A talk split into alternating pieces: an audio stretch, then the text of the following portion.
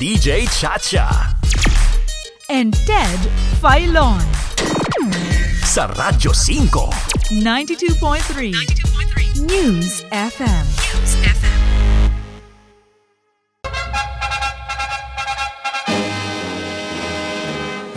Bagong Pilipinas.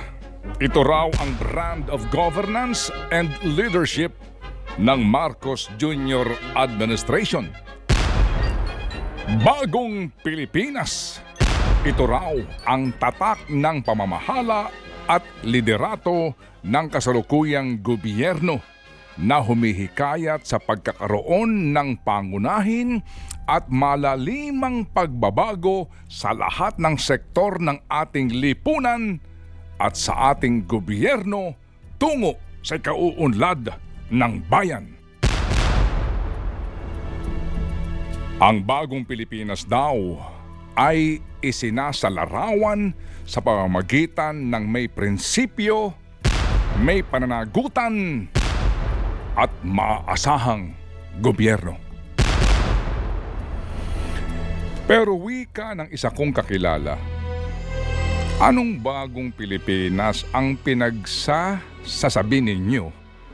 Gayong ang simpleng plastic card ng driver's license ko ay hindi maibigay sa akin ng LTO.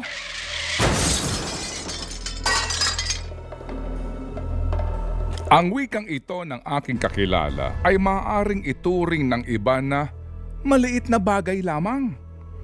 Ngunit sa naging talumpati po ni Pangulong Marcos Jr. noong pong linggo, Enero 28 sa Quirino Grandstand, malinaw na ang mga reklamong tulad ng iwiniwika ng aking kakilala ay hindi dapat nangyayari sa bagong Pilipinas. Pakinggan natin ito. Sa bagong Pilipinas, ang, pababa- ang pagbabago ay nagsisimula sa pamahalaan. While power emanates from the people, change must begin from government. Kaya naman, ito ang aking mga mahigpit na tagubilin sa mga kawanin ng gobyerno. Una, bawal ang tamad at makupad sa pamahalaan. Walang puwang ang mga mabagal at sagabal sa serbisyo publiko. Services must be fast. Projects must be completed on time. Deadlines must be met per schedule. Services must be fast. Projects must be completed on time. Deadlines must be met per schedule. Ang pagkakaroon ng national ID ng bawat Pilipino, kailan kaya ito matutupad? Huwag na ho natin munang isama sa mga katanungan ang tanong ng Commission on Audit kung kailan matatapos ang 96 billion pesos na halaga ng mga proyekto ng DPWH na matagal nang nakatenga at nasasayang lang. Sa unang buwan pa lamang po ng panunungkulan ni Pangulong Marcos Jr., lumiham na po sa kanya ang Confederation of Truckers Association of the Philippines Incorporated para po ipaabot at maaksyonan ang kanilang mga problema sa pagnenegosyo. Kasama rito ang kanilang problema sa pantalan at ang walang habas na pangungutong ng mga tauhan ng iba't ibang lokal na pamahalaan kung saan dumadaan ang kanilang mga truck. Sa pinakahuling impormasyon na aming nakalap mula sa grupong ito, wala pa rin pong pagbabago. Talamak pa rin ang kutungan.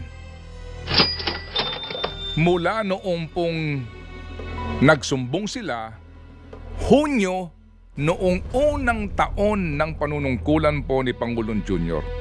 At ang kutungan na ito ay siya ring reklamo ngayon ng grupo ng Benguet Vegetable Trackers and Traders Association sa kanilang paghahatid ng produkto mula Benguet patungo sa lungsod ng Maynila.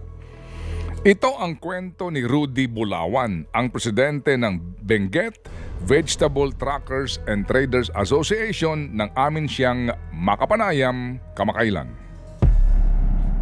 direktahan na nilang sinabihan ang aming mga driver na maglagay sila ng 2,000 bawat truck kada buwan kung hindi ay hindi na sila doon padadaanin. Sa totoo lang po, may mga video kami, may mga ticket silang inisyo sa amin.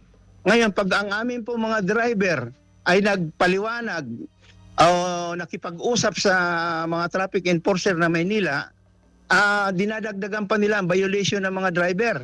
Bukod sa no entry ang nilagay nila sa ticket, nilalaglihan pa nila ng arrogance. Kaya po ang nangyayari, natatakot na yung mga driver namin na bumiyahe papuntang Maynila. Maging ang grupo po ng United Broiler Racers Association o OBRA ay naghihinagpis din sa ika nila'y napakaraming regulasyon at hirap na kinakailangang pagdaanan para lamang makapagbiyahe ng kanilang produkto sa bawat bayan at lalawigan. Datapwat sa bagong Pilipinas. Sinabi ng Pangulo na nahinto na ang kotongan sa daan. Ito ang sabi niya. We are addressing trading and transport bottlenecks. Itinigil din natin ang kato ko, sa pagkokotong sa daan ng at sa pantalan sapagkat ang ang tong ay nagiging presyong ipinapatong sa mga mamimili. Ano raw? Itinigil na raw nila ang pagkokotong sa daan at sa pantalan. Kung totoo ang sinasabi ninyo, Ginoong Pangulo, mawalang galang lang po, eh bakit nagpapatuloy ang mga reklamo? O baka naman po, nagbibiro lang kayo. Sa bagong Pilipinas, ang pagbabago daw ay nagsisimula sa pamahalaan. Change must begin from the government. Sa naging pamamalakad po at asta ng gobyerno sa kick-off rally ng bagong Pilipinas, may pagbabago ba? Inobliga ng gobyerno ang mga opisyal at mga manggagawa nito na dumalo sa rally sa araw ng linggo, araw ng pahinga. Patunay dito ang memorandum na inilabas ng kalihim ng kagawaran ng paggawa na nag-aatas, required ang ginamit na word, na magpadala ang kagawaran ng kanilang pangkat sa pagtitipon. Maging ang DSWD at DILG ay naglabas din ng memorandum na pareho po ang pakay. Ang mga kalapit na lokal na pamahalaan sa Metro Manila ay nagkanya-kanya rin po ng hakot ng mga tao. Bagamat itinatanggi po ng organizer ng rally na mandatory para sa mga kawani ng gobyerno at mga mamamayan ang pagdalo sa naturang okasyon kung totoong voluntary ito, eh bakit may pa-attendance? May mga ulat pa na nagsasabing ang iba na pumunta ay naghintay ng ipinangakong ayuda ngunit umuwing nga nga.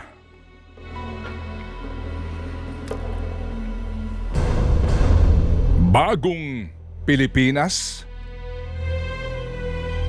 Walang pagbabago sa Pilipinas kung ang hakot system na ito pa rin ang paraan na ginagamit ng gobyerno para magkatao sa kanilang inorganisang rally.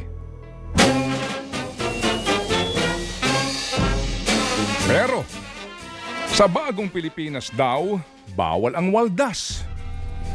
Magkano po naman kaya ang naubos na pera ng bayan sa rally sa Luneta noong linggo? Amin pong tinanong ang isang opisyal ng Presidential Communications Office o PCO kung magkano ba ang perang inilaan at ginasta sa rally.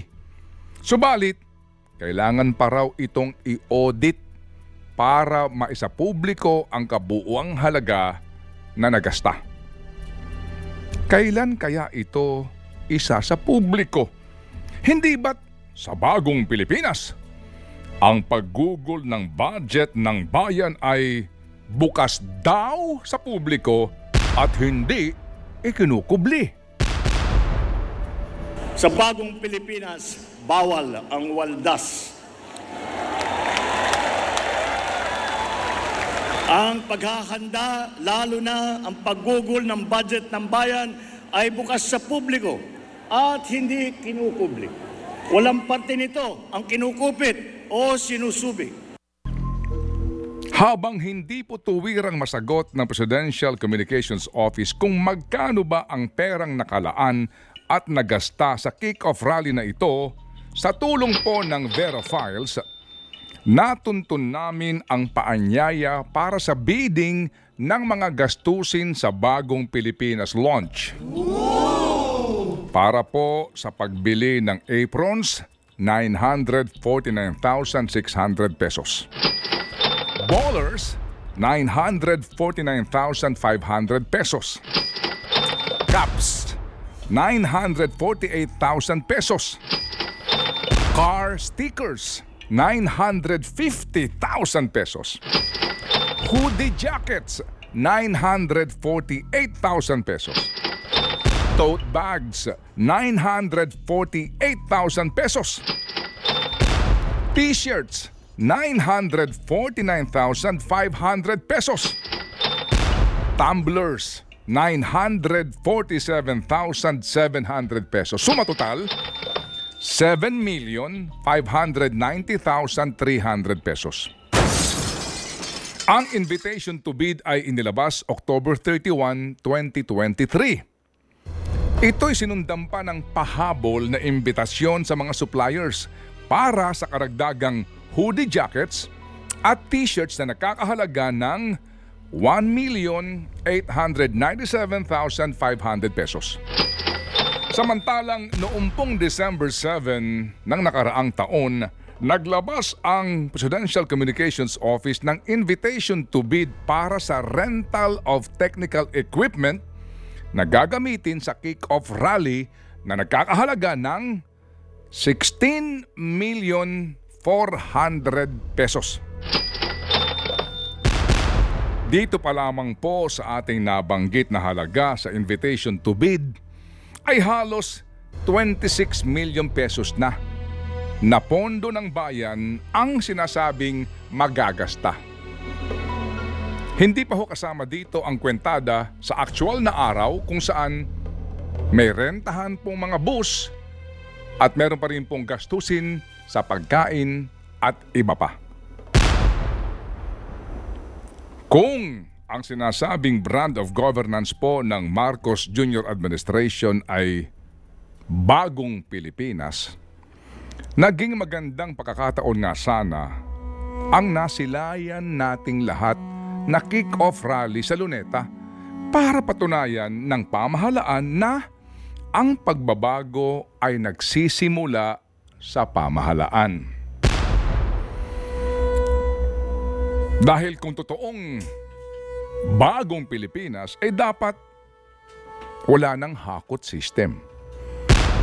Dapat walang pagtatago sa halaga ng ginagastos, ginastos na pera ng bayan sa pagtitipon.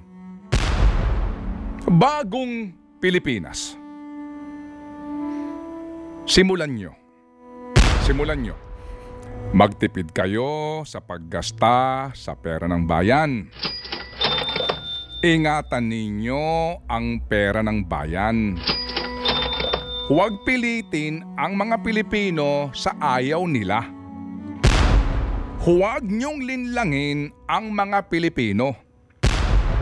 Huwag manuhol at magsamantala sa kahirapan at kamangmangan ng mga Pilipino.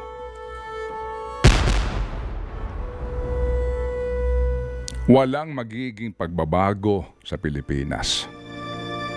Kung ang mga pinuno nito ay puro salita at kapos sa gawa.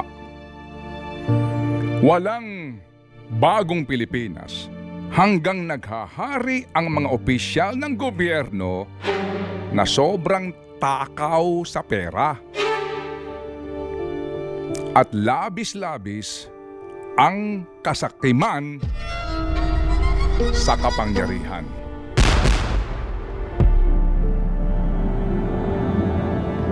Think about it. Ted Filon at DJ Chacha. Ngayon, nasa Radyo 5, 92.3 News FM. Monday to Friday, 6 to 10 a.m.